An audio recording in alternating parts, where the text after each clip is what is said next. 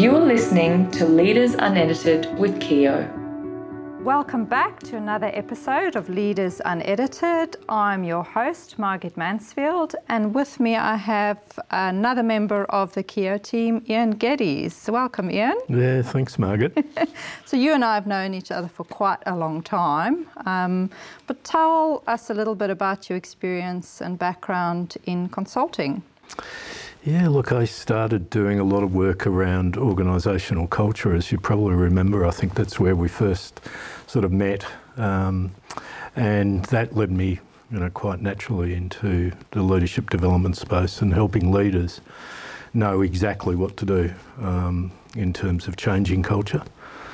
And I've also done an awful lot of work around um, profiling tools for selection and development.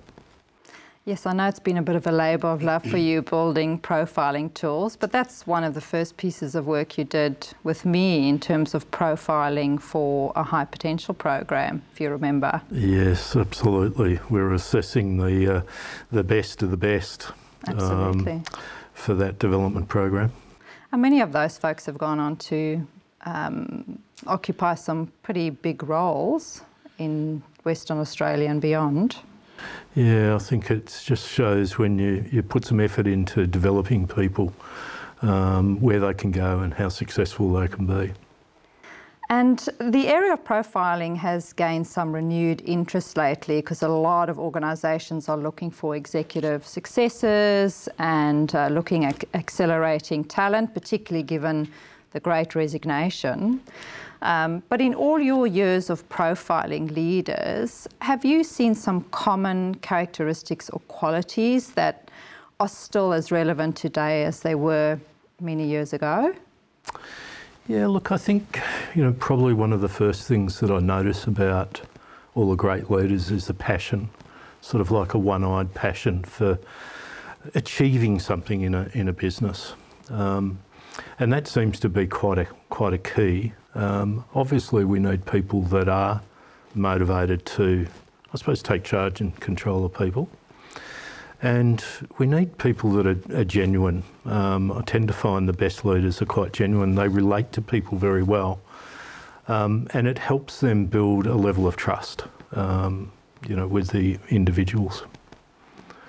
So they're probably the main ones. Yeah, so you're really big on trust, and that's been um, very prominent in the news lately around how trust has been broken or repaired or destroyed. Mm. Um, what are some of the work you've done in that area with leaders? How do you go about helping them build trust?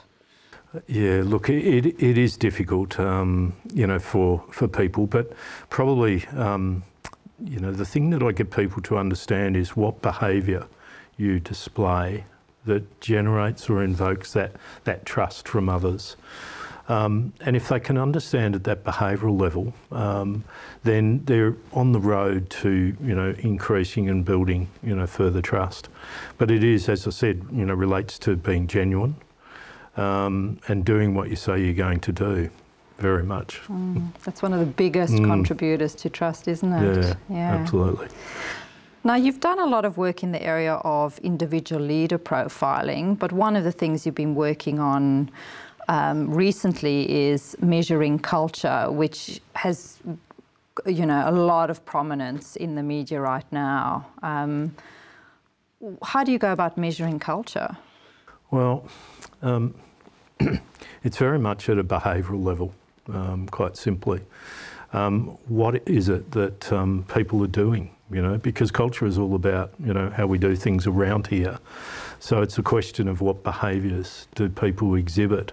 So to accurately sort of measure it at a you know quantitative um, level, we need to understand the sort of behaviours that are people uh, demonstrating and how frequently they demonstrate those behaviours. Um, you know, at a qualitative level, you know, what's actually happening is quite different. Um, we're still looking for behaviour, but it's actually talking to people, understanding and looking at the, you know, what happens in the organisation. Mm. Mm. Okay. And I know that apart from profiling, which you've spent a lot of time uh, working on, you're really passionate about sports. It, it um, is a large part of your life. Um, but you've done some work really shifting the cultures of a sporting club. Uh, tell me a little bit about how that came about. Yeah, look, um, there was an opportunity um, quite a few years ago now to um, to be involved, I suppose, with um, my two sons' um, sporting sort of development. It started off in a in a cricket club, um, and I decided that I would coach them. And after a couple of weeks, I, I really did sort of question that decision because I really wasn't sure what I was doing. And it wasn't so much about the coaching element of it, but it was more about where do I find fixtures? You know, um, how, do, how do we, um, you know, sort of manage this team and so forth. And, um, you know, that experience got me involved in the club at the committee level. Uh, what I what I recognised is a lot of volunteers um, didn't have the support that they they really you know sort of required. They were happy to, to go and do the work, but they needed a little bit of support and encouragement. So so I um, put my hand up to be on the committee, and they asked me, oh, "What role do you want?" And I said, "Well, I thought I'd do this thing called coaching coordinator." And they asked me what that was about, and I said, "Well, it's actually about supporting coaches and managers." So that we can actually help the kids. And that was one of the keys behind that. So it wasn't coaching in the coaching around the technical skill, though. It was a different form of coaching. It's really coaching the organisation in many, many regards, and really probably central to it was the development of the organisation um, in the whole it wasn't just um, you know just coaches and, and managers. It became you know how do we actually you know run the club? How do we run it efficiently? How do we support families, get them involved? And um, you know all central to that was the kids having fun and actually learning. You are listening to Leaders Unedited with Keogh. So, what were some of the specific things you put in place to make that happen? Yeah, we we um, the first thing um, that I put in place was a number of training initiatives for for the coaches. So um, there was a number of different courses that they could attend. So there was what was called a level one uh, coaching course, which was run by the WACA at the time, the West Australian Cricket Association. And um, we also had an umpires course because, of course, the coaches had to umpire. Um, and I've got to say, when I first got involved, I was a bit rusty on the umpiring. But nevertheless, we put a lot of um, effort into actually developing the, the coaches and their knowledge. Um, we then put a program in place to um, to send high level coaches around to all the teams when they were on their training days. And that was twofold. Um, one, to you know, develop um, not only the kids, but also help develop the coaches with drills and so forth. Um, and we put a specialised one in for, for girls in particular because what we recognised is they were probably sort of um, from a developmental point of view, a little bit behind where the boys were generally at with cricket. So we really wanted to um, to give them, you know, a little bit of extra coaching, and that coaching extended into the season as well. Um, so they're the main ones that we put in place.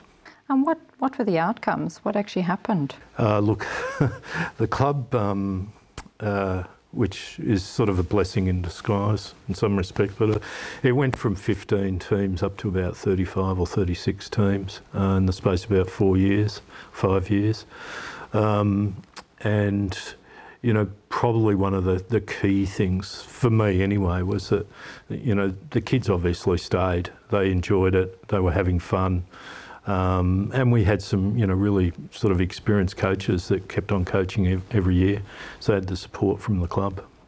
Sounds a bit like an employer of choice, really, if you think about organisations where, you know, people are clamouring to join. Uh, you know, an organisation. Sounds yeah, a little bit like that. Yeah, we got a lot of recognition. We won Club of the Year. We won. Um, um, uh, we won Female Volunteer um, of the Year in Australia.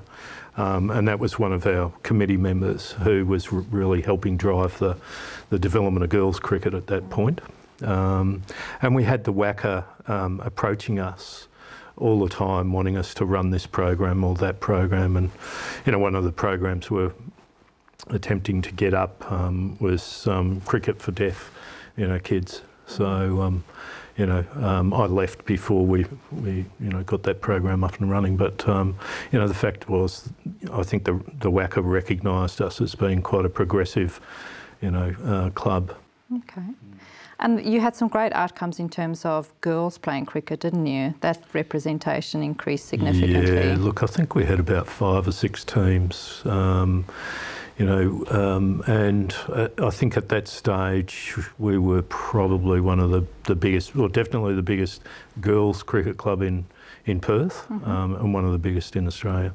Fantastic. And you know, one of the things that we always uh, focus on at Keogh is making changes sustainable. So mm. it's not just while you were there that these things happened and due to your effort, but have those changes been sustained? Are they still successful? Yeah, look, absolutely. You know, one of the things that was key, as far as I was concerned, was was having some structure and um, some processes in place for the, for particularly for the mm. committee to to follow, and uh, you know, uh, getting the right people on the committee was was another key for us. So, you know, if you liken it to any business, you want to get the best people and you want to have the best sort of processes in place to support mm. them, and that's really what we did. Um, when I left as, as president, the incoming president, um, who is still there, um, is absolutely passionate and really driven, does a fantastic job. So I take it you used your business skills to build a sporting club. So how are these skills that you used uh, transferable? How do you use them in business? Yeah, that's that's a good question. I, look, um, coaching, um, and I use that um, very much in terms of development of the committee as well as, you know, other coaches and managers. We'd run things like um, induction nights, so that new coaches and managers understood you know, how we went about the business of sort of coaching and managing a, a cricket team in this club. Um, we gave them lots of support as well. So, you know, a lot of um, you know that induction night was really actually about coaching the coaches and coaching the managers and just helping them understand, you know, where we want to go, as well as um, you know the committee members. So coaching was one of them. You know, I, I developed a, a, just a small little survey um, which sort of harks back to the, you know, um, wanting to assess things. But it was really about um, trying to get some feedback and understand where we were going as a club, uh, what people wanted us to do differently or better, or um, and so forth. And you know, we always found um, some really positive outcomes and, and just lots of words of thanks. I suppose that's something we use in business all the time. We measure at the start of any of the work we do, and then we measure on an ongoing ba- basis to check whether we're moving in the right direction. So yeah, look, absolutely, and I think I think leadership was another key. Um, as a as a committee, we provided some very clear um, messages right across the the club.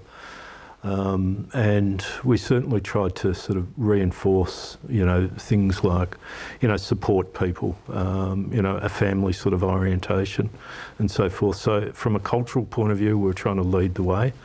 Um, and we were also trying to, you know, develop and support people as we went. Sounds like there are a fair bit of lessons businesses can learn from the sporting club. Mm. and I guess that's often why businesses look to sporting codes for inspiration because what they do is essentially uh, coach for high performance and then put systems in place to support people. Yeah, look, absolutely. And I think if you if you look around the world, um, the most successful sporting clubs, um, and then look at their culture, what you'll recognise is the strength of their culture um, and the sustainability of that culture over a long period of time. So it's certainly, you know, if businesses want to learn a lesson, have a look at some of those great sporting clubs that are around. Mm. And speaking of culture, Ian, one of the activities that um, have been on the increase uh, lately is mergers and acquisitions, and we are working with a number of clients who are in the midst of, midst of a merger or an acquisition. But culture is a really core component of, of making that successful, isn't it? Absolutely, and I think it's probably not done particularly well given what is it, 70% failure rate in terms Something of like the mergers.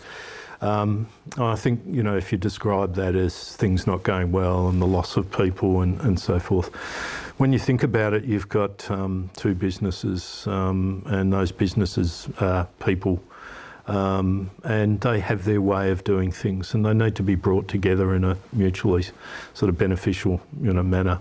So measuring culture of both of the organisations and working out what do we need to do to make this a successful transition is just a key. You're listening to Leaders Unedited with Keogh. So is that the process you you you know we we working with an organisation undertaking a merger? What would be the first step that you would recommend they take then? Absolutely measuring the culture and understanding where they're at. Be that, you know, we do it quantitatively with a survey and maybe even qualitatively to understand some of the nuances.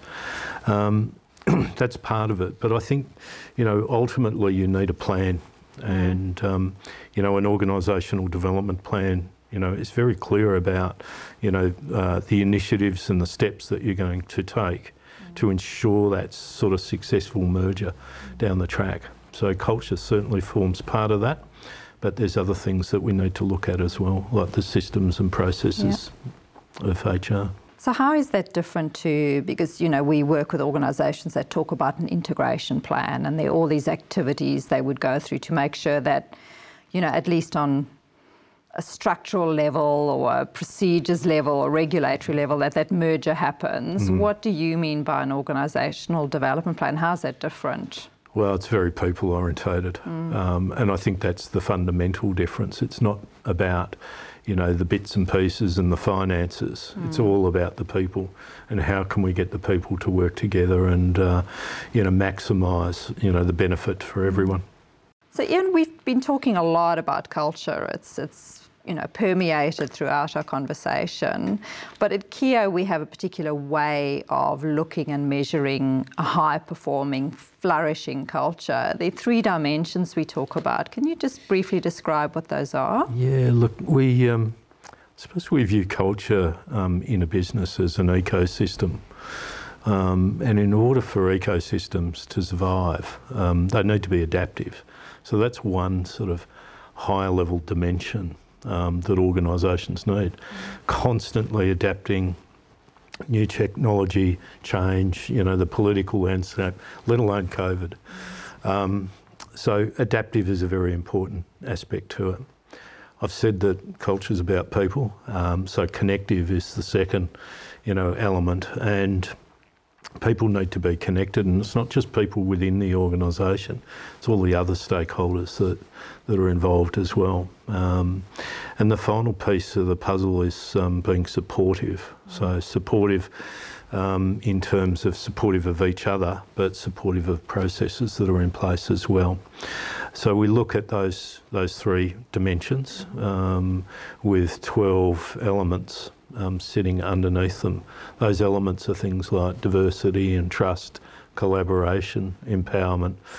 Um, and we have a, um, a, a 13th element, um, which is about purpose. Um, and we see that as quite a central um, part of the culture. You know, where, you know, where's that organisation going? Um, so these these elements are all about creating high performance, but also a really flourishing organisation. It sounds like it's a really great snapshot of your business successes to date and the work that you've done. Yeah, I'd like to think so. It was, um, whilst um, uh, hard work at times, I really enjoyed uh, the years that I spent in the sporting club. Thanks so much, Ian, for talking to me today. I know we talk a lot informally, but it's really good to kind of unpack, unpick your experience, and we'll be hearing more from you in our future episodes. Yeah, thanks, Margaret.